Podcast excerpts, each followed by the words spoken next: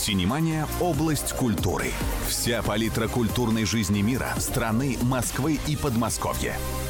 Ну что, вот она и пятница. Разных рифм к этому слову я придумывать не буду, хотя неделю назад мне так и тянуло меня сказать пятница 13 но сегодня пятница 20 Вы слушаете «Радио 1» в эфире Виолетта Макарычева, которая сегодня ведет программу «Синемания». И Давид Шнейдер. Ну, мне так нравится, как они улыбаются. Как мне, меня всегда подкупают улыбки девушек.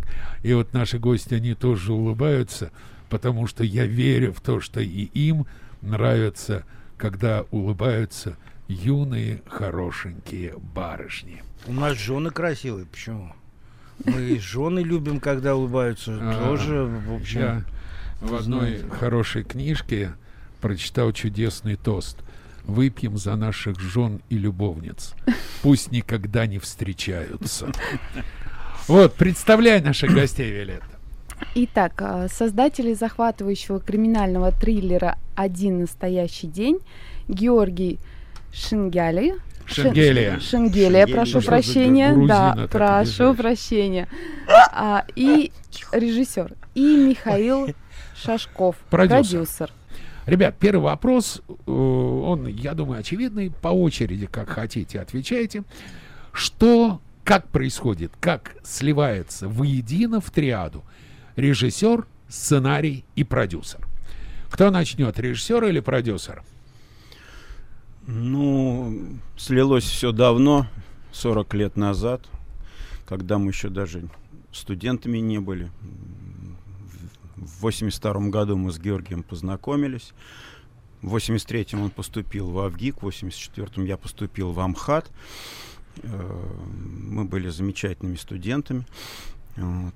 После этого э, пошли картины у, у Георгия. Это менялы, замечательная картина, потом стрелец непрекаянный, классик, мусорщик.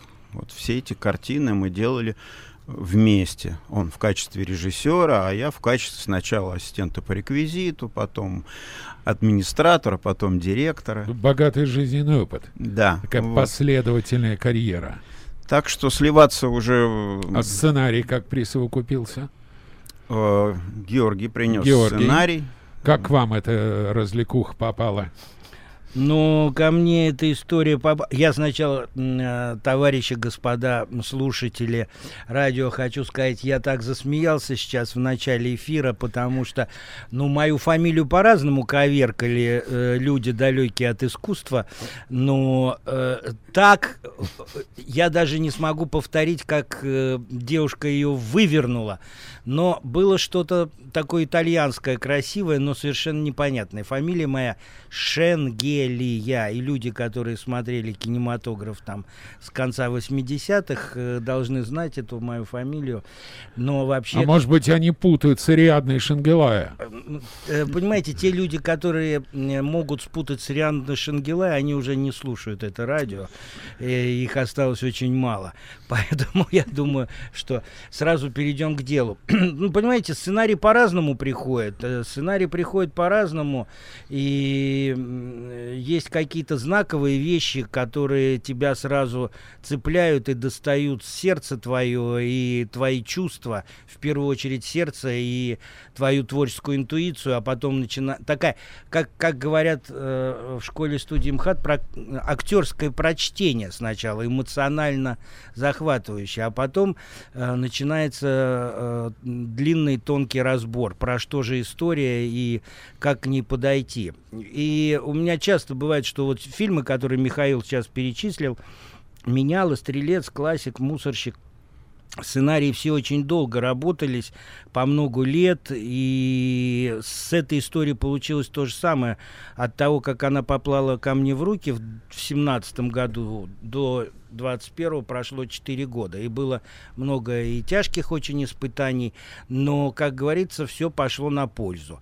А действительно, мы с Михаилом э, знакомы 40 лет и работали вместе, и дружили. Понимаете, когда студенты вместе, мы же студентами вместе были, разные вузы, э, разбор того, что делал он как студент, я, и, конечно, мы привыкли делиться э, своими замыслами, историями, говорить честно и открыто. И это очень интересно, потому что я вижу историю по одному, по, ну, так режиссерски, а Михаил актерский Во, и, вот, про, вот, и вот. производственно. Вот. Ну-ка, дорогой, вот. теперь попробуйте-ка мне ответить на следующий вопрос. А как свести воедино несовместимые вещи? Потому что продюсер хочет быстро и дешево, а режиссер хочет медленно и долго и дорого. Как вы это сводили? Эм, очень тяжело. Э, согласить, к любому режиссеру хочется, чтобы бюджет был больше, а да. а съемки длились дольше. Да. А продюсеру хочется быстро и за три копейки. Начали э, Георгий с 32 съемочных дней. Закончили до пяти.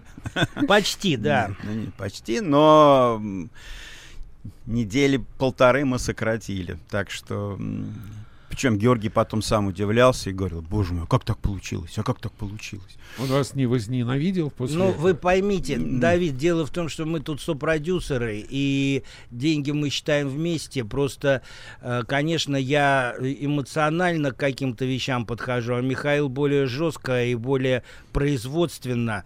Ну, за такие сроки я еще не работал и не снимал. Но самое главное не это. У нас была картина одна Э, с Ренатом Фаваричем Давлетьяровым и оператор Павел Тимофеевич Лебешев, который мы за 15 дней сделали, но постпродакшн был 7 месяцев. Понимаете, дело в том, что тут э, снять быстро это еще не значит, что вы сделаете ее быстро. И то, что она будет иметь тот успех, на который вы хотели бы рассчитывать, то есть зрительский. Поэтому мы здесь да, мы с Михаилом э, ругались, ссорились, но все равно при всем этом э, я слышал его, он пытался помочь мне. Тут... Мне так нравится. Я слышал его, а он, он пытался. пытался. А расскажите-ка мне так, по-честному, парни, а у кого было право на окончательный монтаж?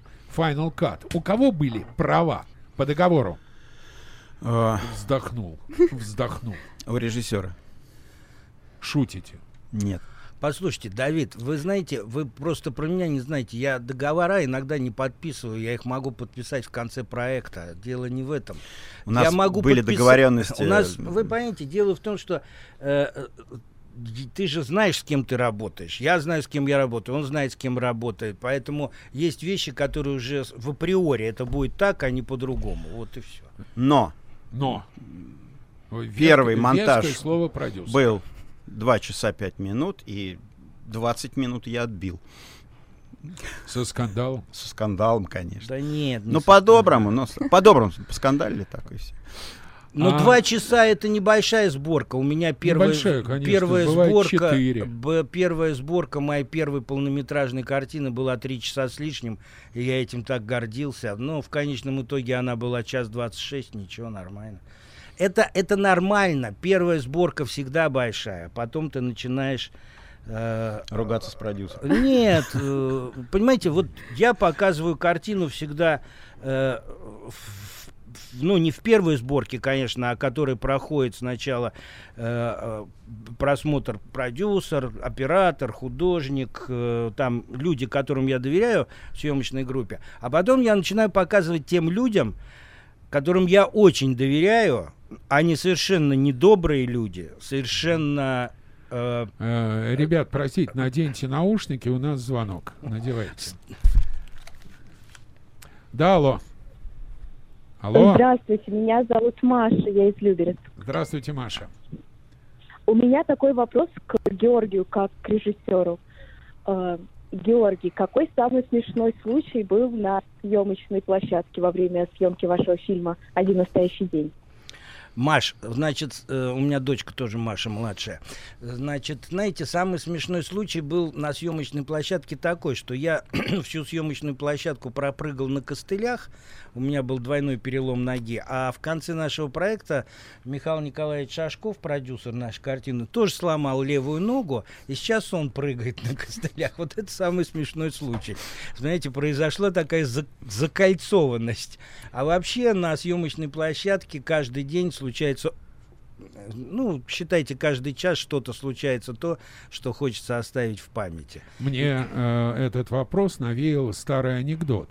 Как молодая девушка, юная журналистка, начинающая, приходит брать интервью у Моисея и говорит, Моисей, выводили евреев по пустыне 40 лет.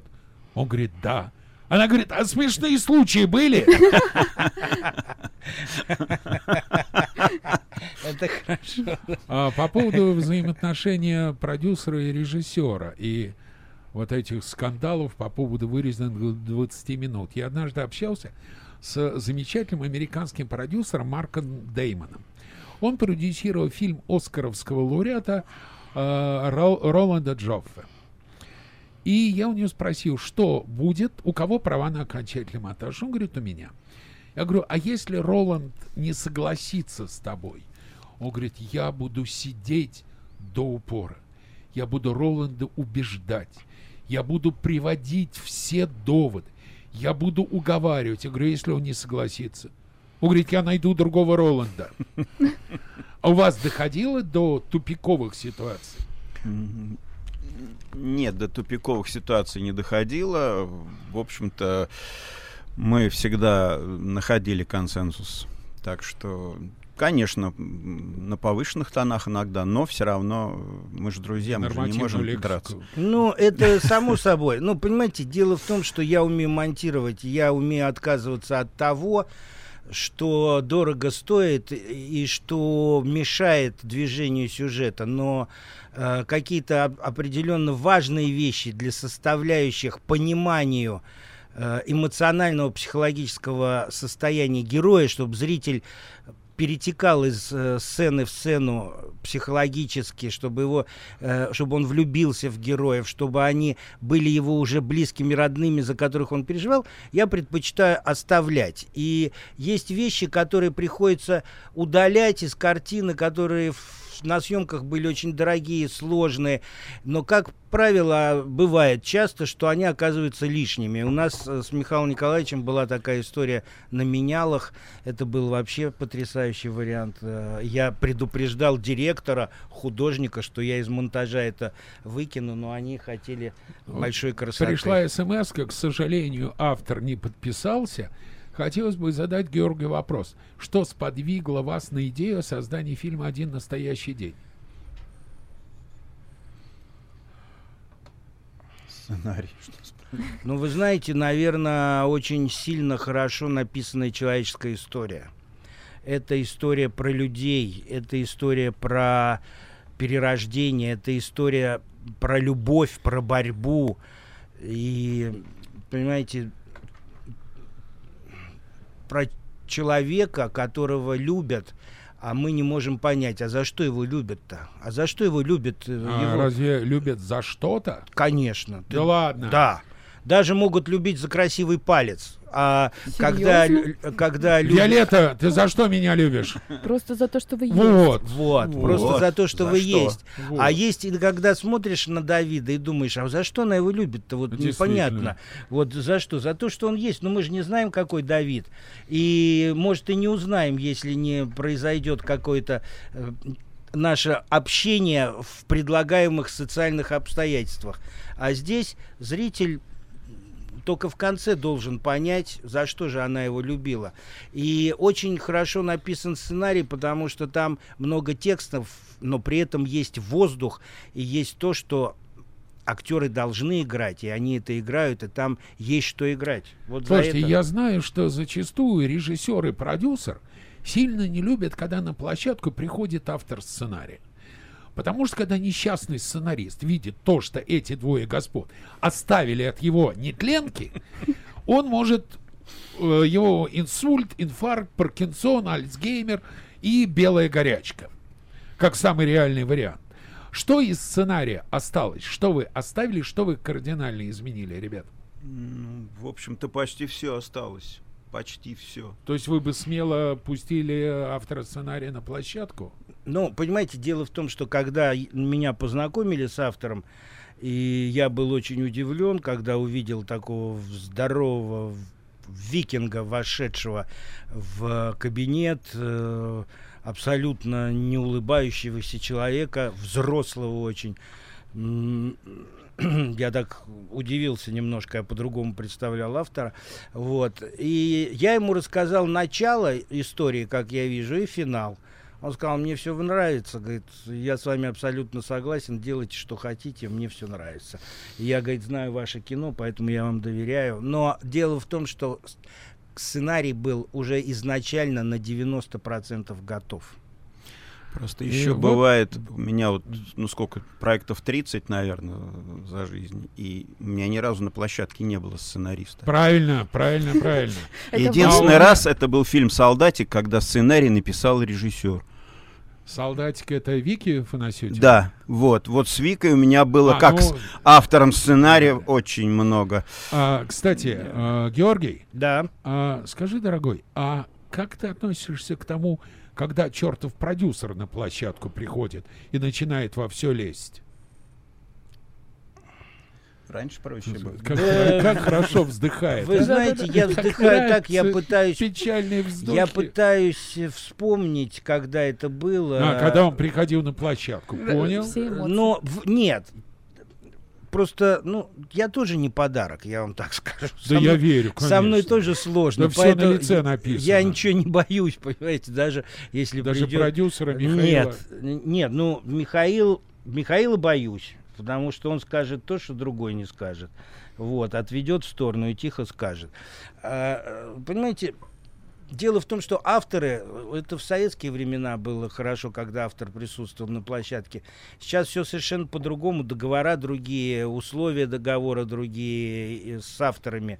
А продюсеры э, любят некоторые приходить на площадку, а некоторые ее боятся, поэтому все по-разному. Кстати, о договорах. А господин режиссер получает деньги за показ фильмов? Или у него только гонорар, и дальше фильм ушел в злобные руки продюсера? Только гонорар.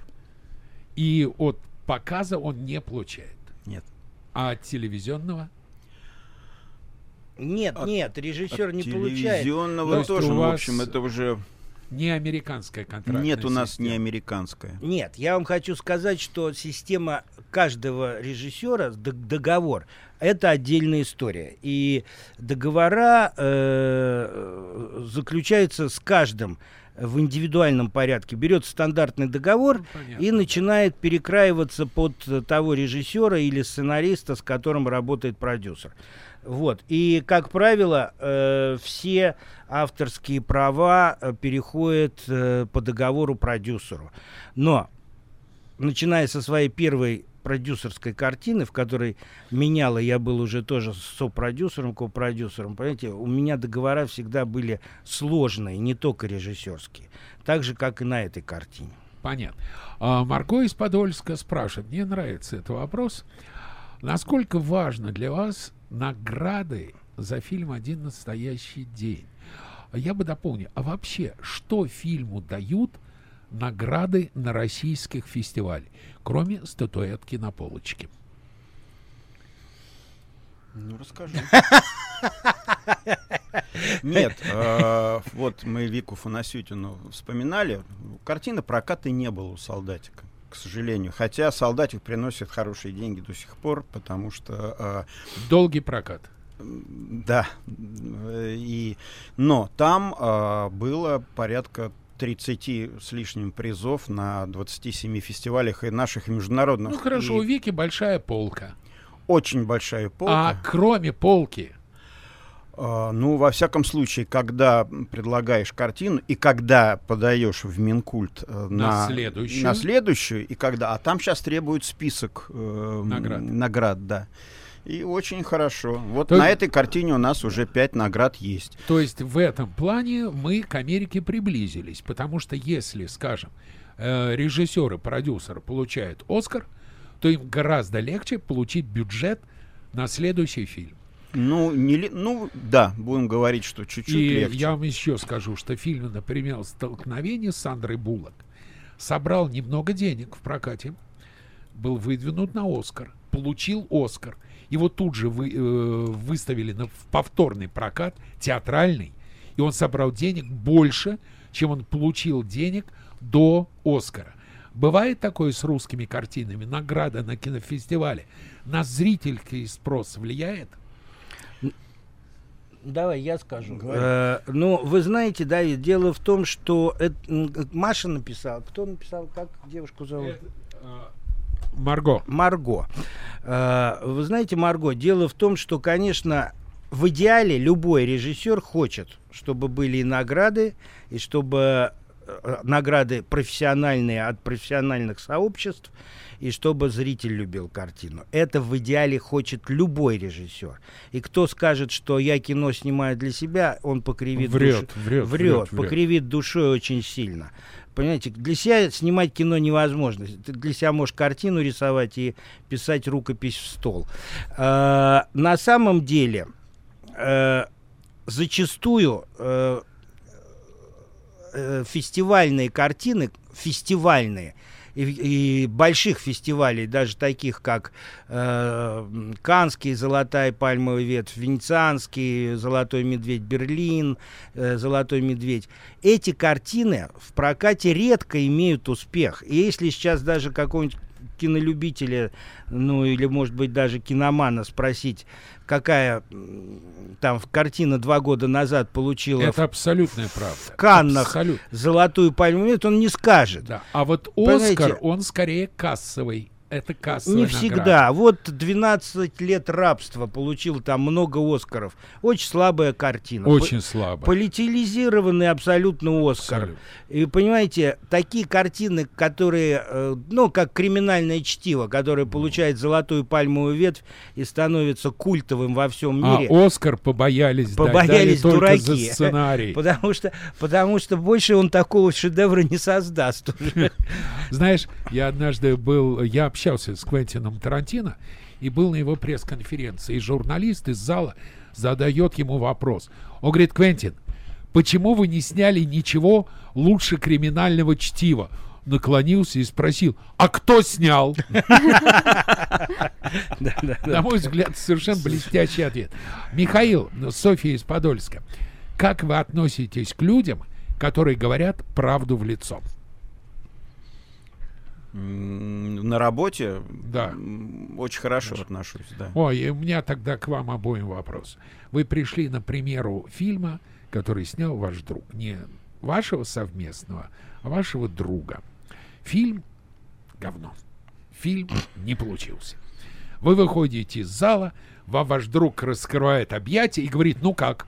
Что отвечаете? Миша, что вы отвечаете? Я в таких случаях стараюсь тихо свалить минут за 10 до конца картины, чтобы не видеть и не говорить. Блин, хитрожопый. Да, а, да, все а продюсеры я скажу, Давид, э, Георгий, а вы? А я а вот решил как-то вот по его методу пойти, так сказать, и решил даже раньше свалить, не за 10 минут, а за 40 там. И поднимаюсь по ступенькам, а э, у, а у выхода режиссер. сидит исполнитель главной роли, а. мой друг, и стоит режиссер. И я говорю, извините, мне надо бежать.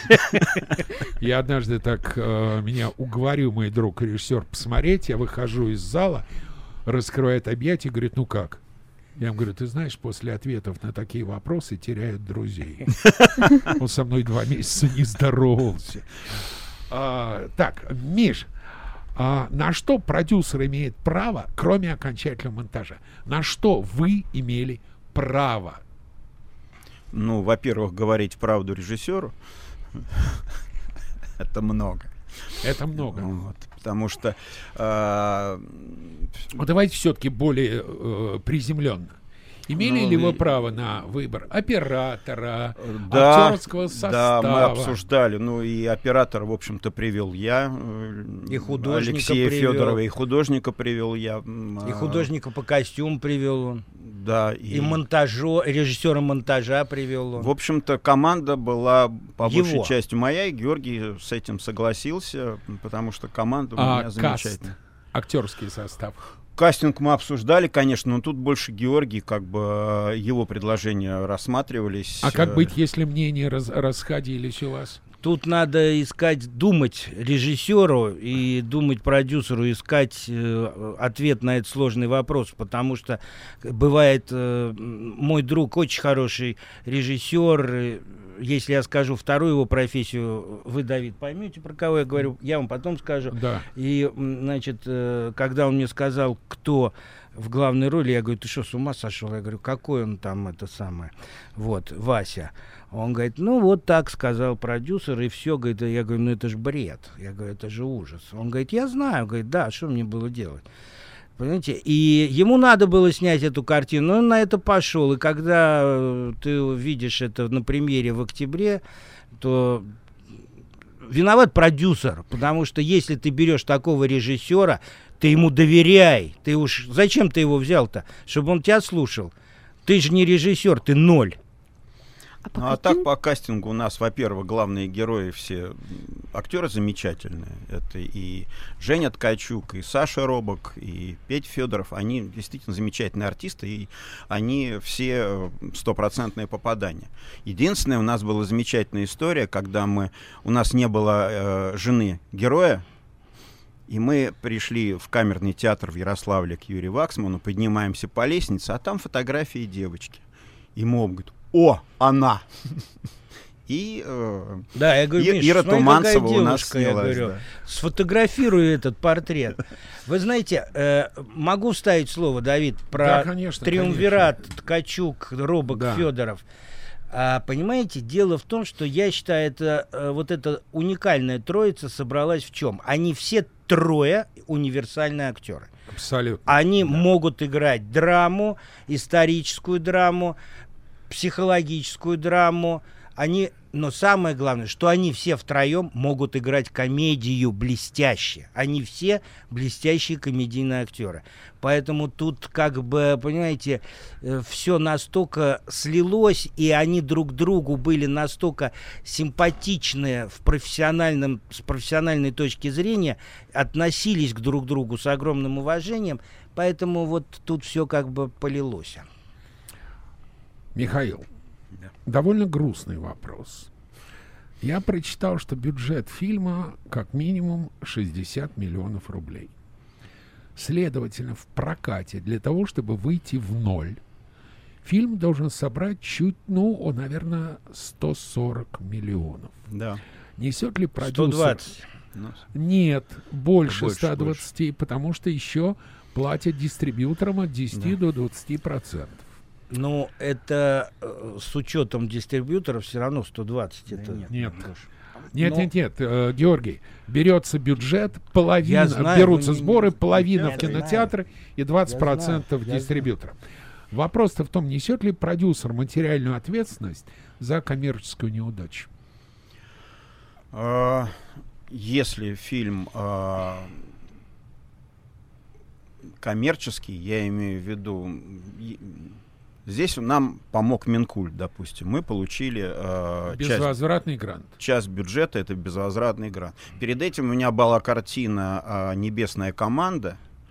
Это о разбившейся команде Локомотива. Да, э, Олейников. Да, э, Володя Олейников.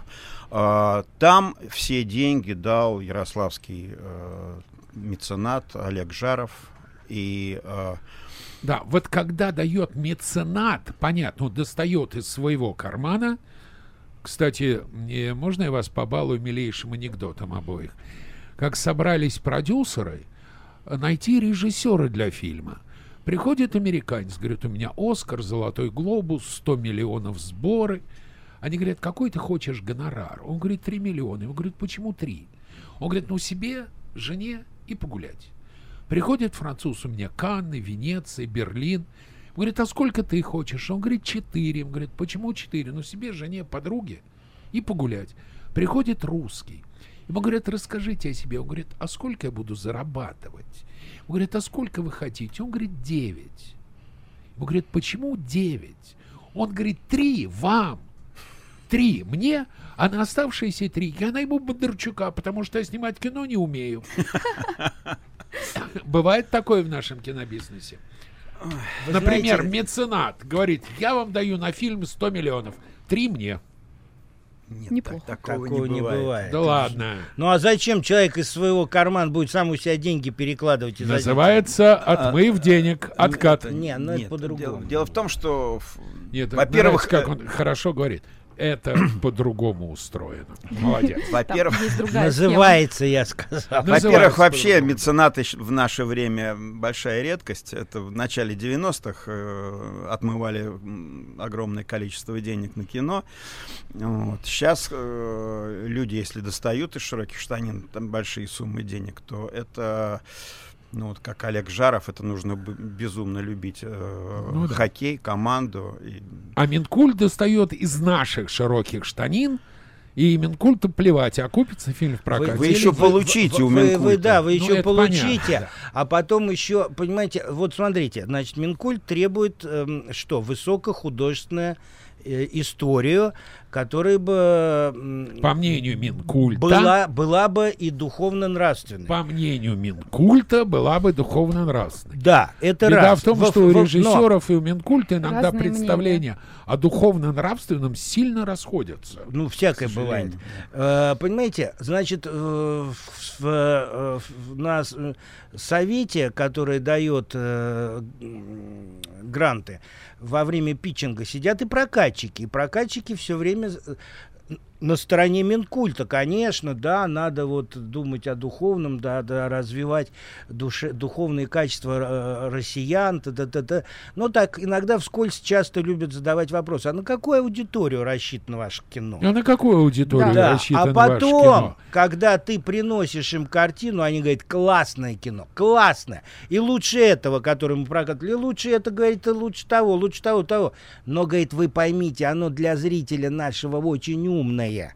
Зритель, зритель не поймет, ему что-нибудь попроще надо. Это, господа зрители, о вас говорят, понимаете?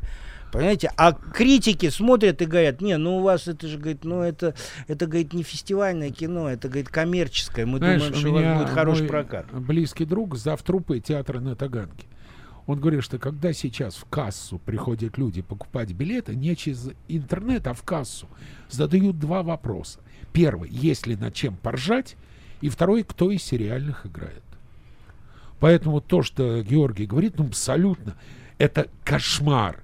Когда начинает, абсолютный кошмар. И я считаю, что Минкульт отчасти в этом виноват.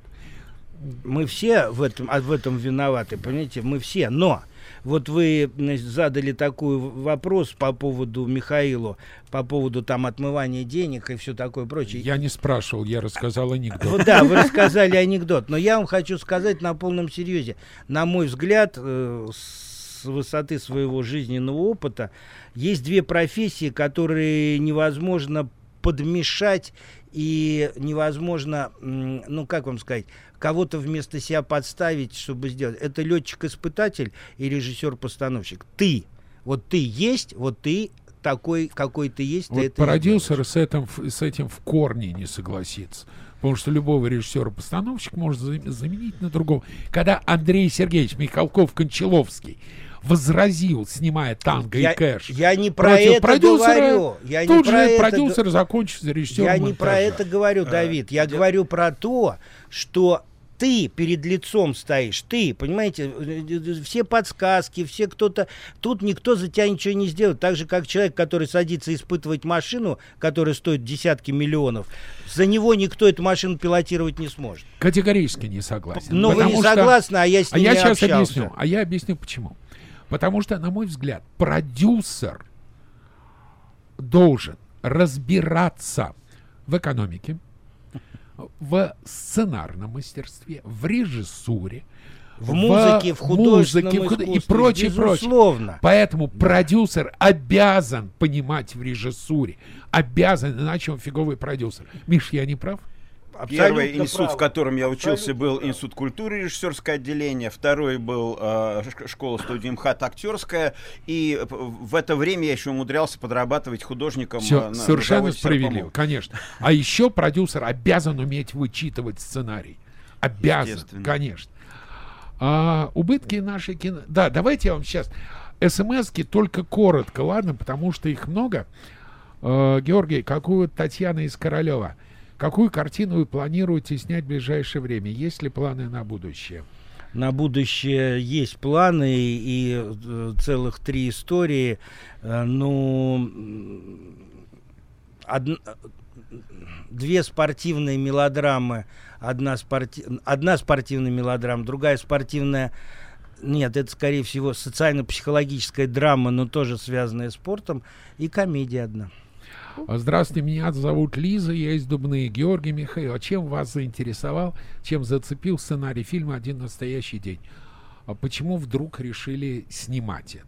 Чем вас это привлекло? Ну, Георгий уже на этот вопрос вначале отвечал, в общем-то. Э, как а зовут? вы увидели продюсерский, вы увидели а, потенциал зрительский в истории. Да. Ну, это интересная история, хороший сценарий. Надо. Там есть история, понимаете? Есть история, есть развитие героев от нуля до десятки. И тогда, когда эта история есть, она уже написана в драматургии, заложена, и ты понимаешь, что объяснять актерам – это не телефонная книга. Понятно. И тогда все все-таки хочется снимать Два... хорошее кино. Тот же Бродачев, когда написал э, Ваську Чеснока, который вез Лешку, Лешку, да. Но картина не собрала много денег. Как но кино Чеснок. замечательно. Да. Да, прекрасно. Значит, два вопроса. Пожалуйста, ребят, коротко один. Э, Михаилу. Практически во всех фильмах и сериалах одни и те же лица. В чем, на ваш взгляд, главная проблема киноиндустрии и актерских школ России? Вопрос от Вероники. А, актеров хороших очень много. И э, только а снимают единицы. Э, ну, допустим, сейчас, когда э, я уже запустил производство. Робока и, много, Ткачука и, много. И, и, э, как бы, Федорова много. Платформы нашей платформы. Да. Первое, кто будет сниматься? А, ну, я сказал, будет Качук, Робок и Петь Федоров. И первое, что мне сказали оттуда, в договор впишите. Если их не будет в договоре, да, то мы с вами не подпишем этот Понятно. договор, вы не получите денег. Второй вопрос Георгию. Замечательная, э, тоже от Вероники. Замечательная роль Владимира Ильина в фильме «Стрелец неприкаянный». Насколько легко или трудно было донести до актера, воплотить в жизнь, скорее пережить мистическую жизнь героев? Ну, вообще, э, наша встреча с Ильиным произошла мистически.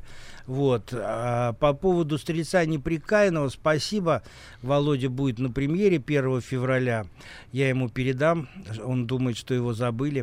Ну, а, передать привет обязательно. Он чудесный. Я а, его о... на сцене помню в Маяковке. Он великолепный. Вероник, вы знаете, э, работа шла очень тяжело, потому что э, Владимир Радольфович никак не понимал, про что мы снимаем кино. Он психовал, нервничал, он ругался. Он говорит, я не понимаю, про что мы снимаем кино, а что это такое? На, на, я, я, нет, нет, это... Ну, это... Он занудный паренек. Вот, вот но э, когда мы показывали первый раз э, фильм на Мосфильме в третьем зале такой закрытый просмотр для пап и мам, чтобы понять вообще, что, что мы сделали, чтобы, ну, там, ближайшее окружение 70-100 человек сказали. Володя пришел с женой э, смотреть. И когда закончился просмотр, ну, как всегда, где режиссер стоит? У урны, нервно курит. Я стоял, нервно курил. Вышли люди из зала. И Володя всех опередил, подошел ко мне, встал на колени и сказал, прости меня, пожалуйста. Я думал, мы снимаем кино про деньги, а оказывается, про любовь. Ну и финальный. Когда всегда, когда ко мне приходят авторы картины, перед выходом картины в прокат, я прошу каждого из вас коротко позвать зрителей в кино посмотреть один настоящий день. Я принципиально не смотрю пиратские версии фильмов. Я ненавижу смотреть кино на экране лэптопа или телефона. Я считаю, что одна из главных задач нашей программы – чтобы те люди, которые смотрят нашу трансляцию в интернете, слушают по радио, чтобы они встали, оторвали задницу от дивана, пришли в кино, заплатили деньги за билеты и посмотрели фильм. Давайте с режиссера начнем. Ну, Зовите. Э, я хочу первое сказать, знаете, мы когда учились, э, я в Авгике Михаил Амхате, э, мы смотрели все студенты пиратские черно-белые копии однажды в Америке на видеотелевизорах. И это нам казалось это гениально, это потрясающе. Это Не нужен нам цвет. А когда картину в начале 90-х, в конце 80-х выпустили на большом экране в России в кинотеатре Октябрь, мы пришли смотреть, и мы увидели другое кино, потому что это кино. А, и то, что Юрий, короче. Короче, вы знаете, один, я вам хочу сказать, что как позвать зрителя? Если вы хотите увидеть э, человеческие переживания от э, ненависти до полной любви к герою и э, чтобы вас это захватило, и вы хотите увидеть правильно рассказанную историю, приходите. Миша, как э, злобная акула капитализма. Дурбил лаконичен, точно бить десятку. 2 февраля в прокат выходит картина «Один настоящий день». Если вы хотите один настоящий день, приходите в кино.